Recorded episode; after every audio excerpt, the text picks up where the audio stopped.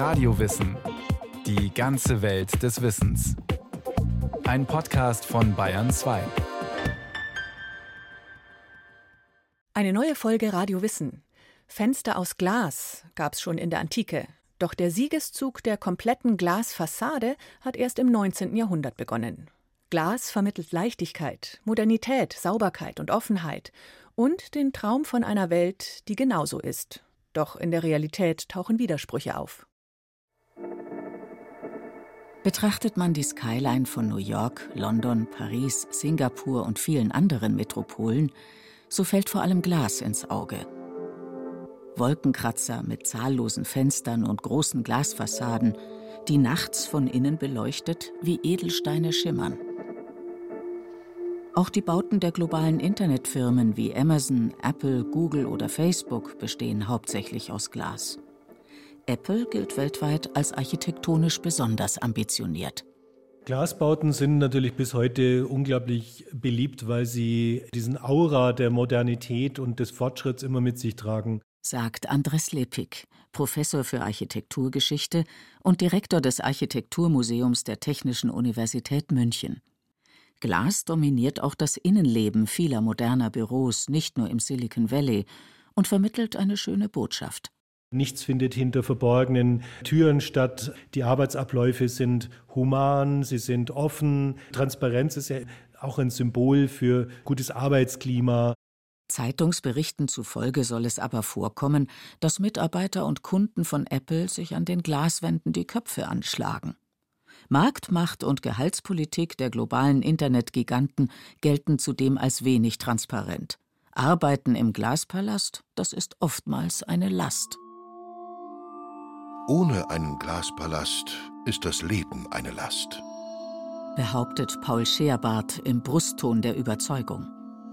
Paul Scheerbart ist ein 1915 verstorbener Dichter und Architekturtheoretiker, der von den gläsernen Firmenzentralen und Banktürmen unserer Zeit noch nichts ahnt. Der wirklich glaubt, dass man die Menschheit befreien kann, wenn man sie aus ihren Steinbauten herausholt. Das aber können wir nur durch die Einführung der Glasarchitektur, die das Sonnenlicht und das Licht des Mondes und der Sterne nicht nur durch ein paar Fenster in die Räume lässt, sondern gleich durch möglichst viele Wände, die ganz aus Glas sind, aus farbigen Gläsern. Das neue Milieu, das wir uns dadurch schaffen, muss uns eine neue Kultur bringen. Glas ist durchlässig für Licht und hat von alters her mystische Qualitäten. Eine tiefe Beziehung zur Transzendenz und zum Imaginären. Es verführt zum Träumen. Paul Scherbart ist nicht der Erste, der dieser Faszination verfällt. Bereits die alten Römer statteten ihre Thermen mit Fensterglas aus und kreierten so eine besondere Stimmung. Die gotischen Kathedralen haben große bunte Glasfenster, die den sakralen Raum mit übernatürlich wirkendem Licht fluten, so dass er ganz auf Gott verweist und den menschlichen Geist verwandelt und erhebt. Und doch vor den schönen Kirchenfenstern bin ich damals glücklich ganz fern anderswo gewesen bekennt der Dichter Joachim Ringelnatz, doch dann bricht die Realität ins Gedicht ein. Ein Kirchendiener lässt sich auch durch das Farbenspiel der schönen Fenster nicht davon abhalten, eine recht erbarmungslose Jagd auf eine Maus zu veranstalten. Doch ich freute mich ungeheuerlich, als die Kirchenmaus dem Kirchendiener doch entkam. Neben den ästhetischen Qualitäten hat Fensterglas auch die ganz praktische Funktion, gegen Wind und Wetter zu schützen und trotzdem Licht durchzulassen. Seit dem 12. Jahrhundert kommt es auch auf Burgen vermehrt zum Einsatz, meist noch blickdicht und ziemlich uneben. Transparentes Glas ist schwer herzustellen, sehr empfindlich und sehr teuer. Im 14. Jahrhundert tauchen die farbigen Butzenscheiben auf, die jahrhundertelang auch die Privathäuser schmücken. Wer sich Glas nicht leisten kann, und das sind viele, greift zu dünn geschabten Tierhäuten, Kälbermägen oder Ziegenblasen, Pergament oder Leinen, um Fensteröffnungen abzudichten. Diese Materialien kann man so behandeln, dass sie einigermaßen lichtdurchlässig werden. Zum Beispiel nach folgendem Rezept. Dünnes Leinen wird befeuchtet und aufgespannt. Wenn es wieder trocken ist, wird es mit heißer Masse aus zwei Pfund venezianischem Terpentin, ein ein Viertel Pfund weißem Wachs und ein ein Viertel Pfund Schaftalg bestrichen. Die Handwerker in den mittelalterlichen Städten schließen Fensteröffnungen mit hölzernen Fensterläden, die man tagsüber bei gutem Wetter horizontal herunterklappen kann, um die Produkte draufzustellen und zum Verkauf anzubieten. Das ist der Grund, warum unsere Einzelhandelsgeschäfte heute immer noch Läden heißen. Über Jahrhunderte hinweg ist es in menschlichen Behausungen nicht sehr hell. Man hält die Fensteröffnungen klein, damit es je nach Klimazone innen warm oder kühl bleibt. Oder weil man, wie im 19. Jahrhundert, beim Bauen Geld sparen will und die städtischen Wohnblöcke für Arbeiter so dicht gedrängt hochzieht, dass sich kaum ein Sonnenstrahl in die Hinterhöfe verirrt. Auch in den Zimmerfluchten der wohlhabenden Bürger, die von der Industrialisierung profitieren, ist es eher schummrig. Schwere Möbel und dichte Vorhänge schlucken das Licht. Man will es auch gar nicht so hell. Die Industrialisierung gibt ein ungewohnt schnelles Arbeitstempo vor. Es wird mit harten Bandagen gekämpft. Da schätzt der reiche Industrielle privat seine schützende Höhle. Im öffentlichen Raum setzt allerdings eine Gegenbewegung ein. Die Innenstadt wird schicker, heller, sauberer. Immer mehr Glasdächer und Schaufenster machen sich breit. Ein Thema, das dann so direkt mit der Glasarchitektur zu tun hat, ist diese Grundentwicklung der Kommerzialisierung der Stadt. Also dass die Stadt tatsächlich in der zweiten Hälfte des 19. Jahrhunderts wirklich umformatiert wird von der Produktions- in die Dienstleistungsstadt. Sagt Professor Dietrich Erben, Inhaber des Lehrstuhls für Theorie und Geschichte von Architektur, Kunst und Design an der Technischen Universität München. Erst im 19. Jahrhundert ist es technisch möglich, große Glasflächen herzustellen und außerdem Rahmungen und Pfeiler aus Eisen, die die traditionelle Stützfunktion von Steinmauern ersetzen können, so Andres Lippig. Glas ist unglaublich ein sprödes Material, das heißt, bei geringstem Druck äh, springt es und bricht. Das heißt, es muss immer einen Rahmen drumherum haben, damit es überhaupt verwendet werden kann. Glas selber kann nicht belastet werden. Die Gassen in den Innenstädten bekommen Glasdächer und Steinböden, und so entstehen die prächtigen Passagen, wie man sie in Paris und Mailand heute noch bewundern kann. Die Fenster der Geschäfte werden immer größer, die Auslagen immer verlockender. Die Waren werden immer weniger im Geschäft selbst produziert, sondern in immer schnelleren Produktionszyklen in den Fabriken. Die verbannt man an den Stadtrand, um Platz zu schaffen für die neuen Einkaufswelten. Außerdem gibt es in den Passagen auch Cafés, Hotels, Bibliotheken, Lesesäle, manchmal auch Bordelle, später Kinos. Die Grenzen zwischen dem öffentlichen und dem privaten Raum lösen sich auf. Der öffentliche Raum wird zum Aufenthaltsort. Der Typus des Flaneurs entsteht. Wie werden diese gesellschaftlichen Bedürfnisse durch Architekturen modelliert ich würde noch skeptisch hinzufügen, auch geschaffen natürlich. Das sind solche Typologien wie jetzt eben die Ladenpassage, wie dann das Warenhaus, ganz entscheidende Generatoren, die das überhaupt möglich machen. Die großen Warenhäuser, die ab 1860 wie Pilze aus dem Boden schießen und den Passagen Konkurrenz machen, forcieren die Kommerzialisierung des öffentlichen Raums und umwerben gezielt auch weibliche Kundschaft. Sie haben noch größere Schaufenster als die Geschäfte in den Passagen, über mehrere Stockwerke hinweg und verglaste Treppenhäuser auch im Inneren, damit den Kunden ja nichts entgeht. Die Faszination, die diese Kaufhäuser auf die Menschen ausüben, hat der Romancier Émile Zola in seinem 1884 erschienenen Roman Das Paradies der Damen beschrieben. Das Geschäft schien fast endlos, mit seinen Schaufenstern im Erdgeschoss und seinen Spiegelscheiben im Zwischenstock, hinter denen man geschäftiges Treiben beobachten konnte. Der Kopf der Schaufensterpuppen war durch eine große weiße Preistafel ersetzt, während die Spiegel zu beiden Seiten der Auslage im genau berechneten Spiel die Figuren endlos vervielfältigten und so die Straße mit diesen schönen verkäuflichen Frauen bevölkerten. Es ist absolut sensationell, dass es ein Fassadenbild gibt, was nur aus Schaufenstern besteht. Man kann das nicht nachdrücklich genug sagen.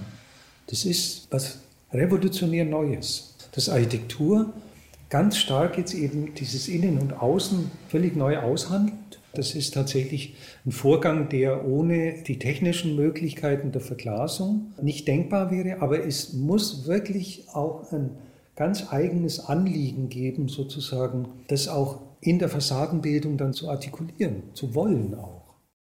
Auch mit attraktiven Freizeitangeboten sollen die Menschen nun in den öffentlichen Raum gelockt werden. Ein beliebtes Ausflugsziel für wohlhabende Bürger sind die städtischen Parks mit den großen Gewächshäusern, in denen die Kolonialmächte nicht nur exotische Pflanzen aus den beherrschten Gebieten zur Schau stellen, sondern auch die technischen Möglichkeiten, ihnen ein Gedeihen zu ermöglichen.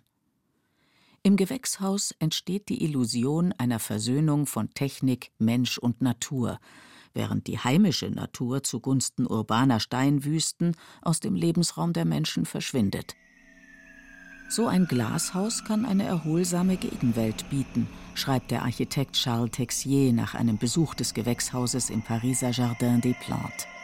Es erzeugt wirklich Glücksgefühle, diese prachtvollen Räume zu betreten, wo die Sinne auf unbekannte Reize treffen.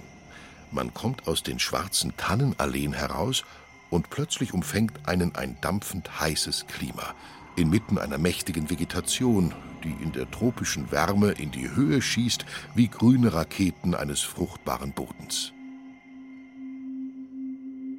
Einem riesigen Gewächshaus ähnelt auch der legendäre Kristallpalast, den die führende industrielle und technologische Großmacht Großbritannien anlässlich der Londoner Weltausstellung 1851 bauen lässt.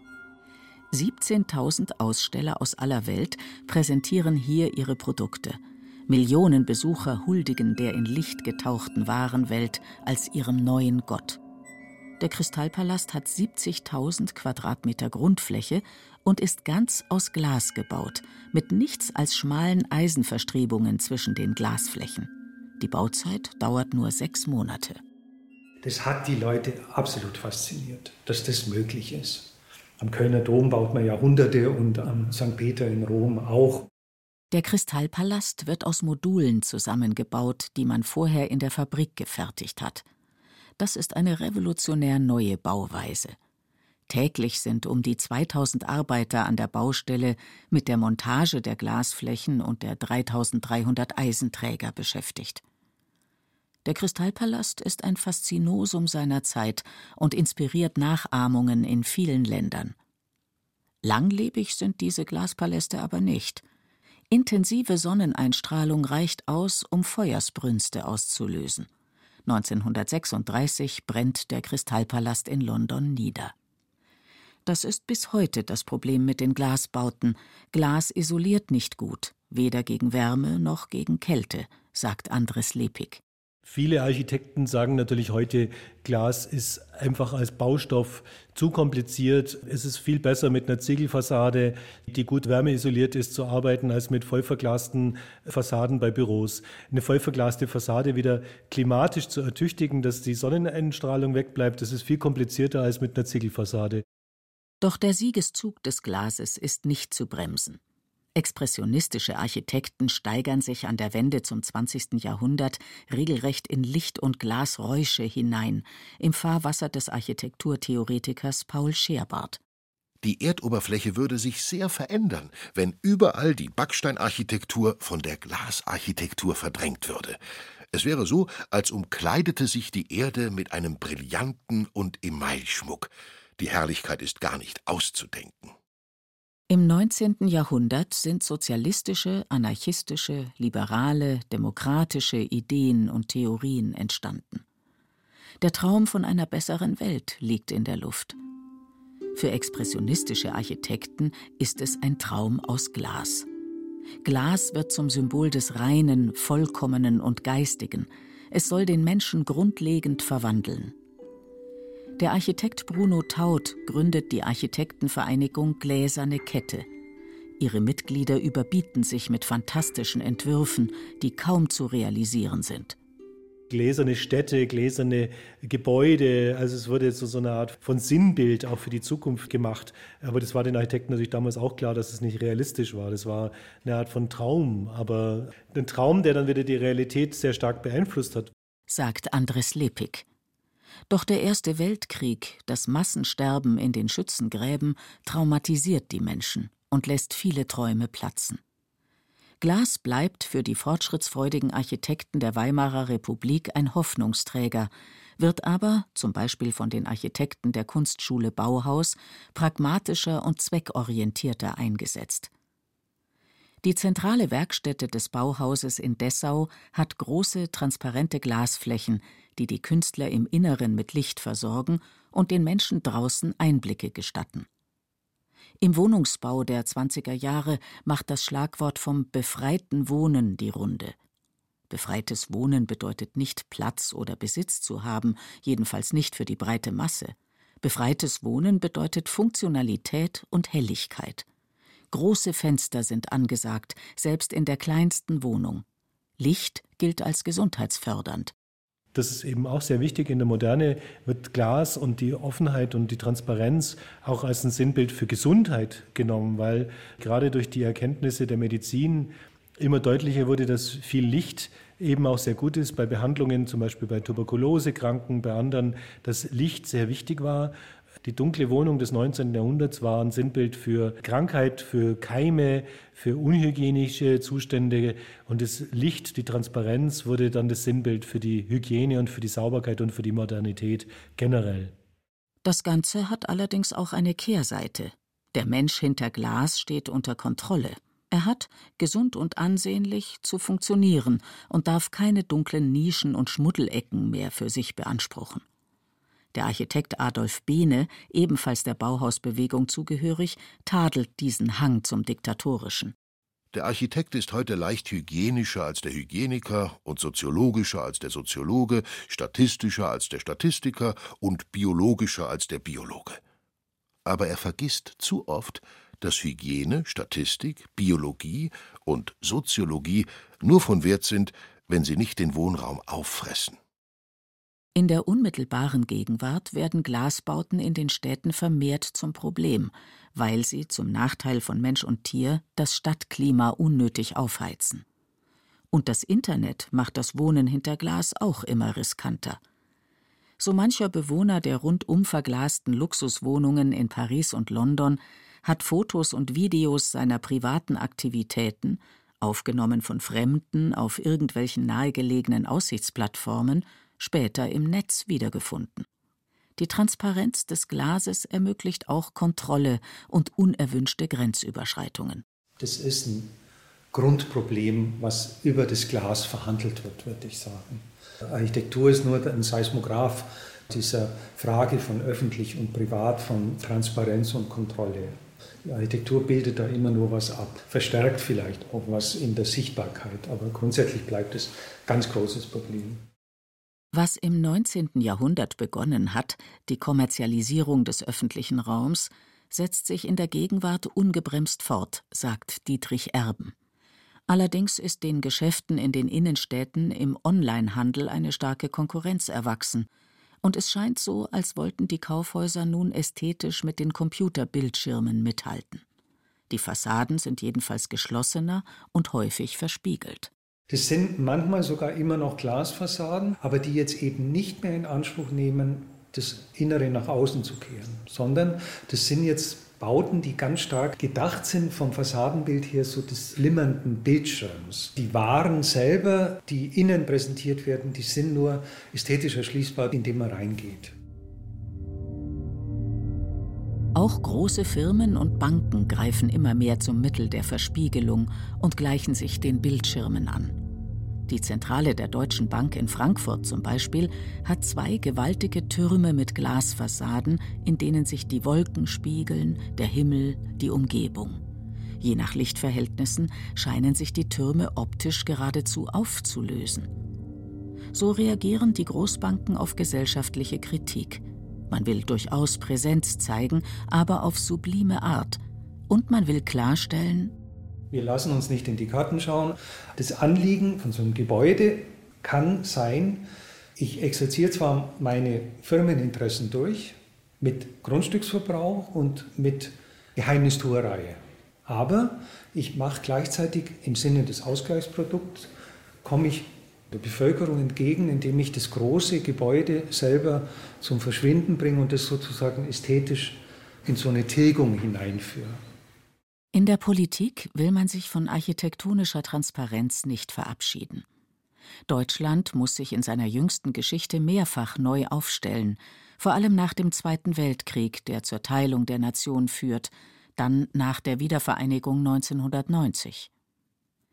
In der alten und der neuen Bundesrepublik hat man mehr als genug Gründe, Weltoffenheit, Berechenbarkeit und Transparenz zu demonstrieren. Der Reichstag in der neuen deutschen Hauptstadt Berlin bekommt nach der Wiedervereinigung eine begehbare gläserne Kuppel, die heute als Wahrzeichen der deutschen Demokratie gilt und häufig in den Medien zu sehen ist, mitsamt den Menschen, die sie durchwandeln. Es sind die Bürgerinnen und Bürger und die Touristen, die den Abgeordneten hier aufs Dach steigen dürfen und den spektakulären Ausblick genießen. Ob sie dabei auch tiefere Einblicke in das politische Tagesgeschäft gewinnen, sei mal dahingestellt. Da kommt Architektur in Bereiche der Zuständigkeit rein, die sie praktisch nicht mehr bearbeiten kann. Das ist so. Wenn wir die Glaskuppel da am Berliner Reichstag anschauen, dann ist es in einem gelungenen Sinn auch die Darstellung von demokratischer Symbolik. Ja. Aber das heißt gleichzeitig, dass natürlich durch solche architektonischen Gesten nicht politiktransparent gemacht wird, weil die nur noch durchschaubar ist wirklich für Spezialisten, geschweige denn noch architektonisch zur Anschauung gebracht werden kann. Glasarchitektur ist im Medienzeitalter besonders verführerisch, sorgt aber auch immer mehr für Kontroversen. Kritiker sagen, sie bringe die Realität zugunsten einer illusionären Symbolik zum Verschwinden – Befürworter möchten auf die Leichtigkeit und Weltoffenheit, die das Glas vermittelt, auf keinen Fall verzichten. In jedem Fall weisen Glasbauten auf Probleme und Konflikte hin, die die Gesellschaft der Zukunft vermehrt beschäftigen werden. Man darf gespannt sein, wie die Architektur darauf reagieren wird.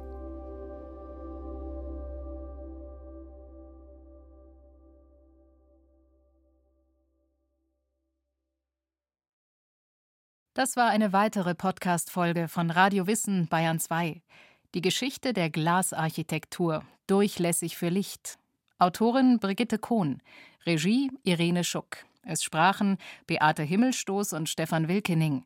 Technik Peter Preuß. Redaktion Thomas Morawetz. Wenn Sie keine Folge mehr verpassen wollen, abonnieren Sie Radio Wissen unter bayern2.de slash podcast.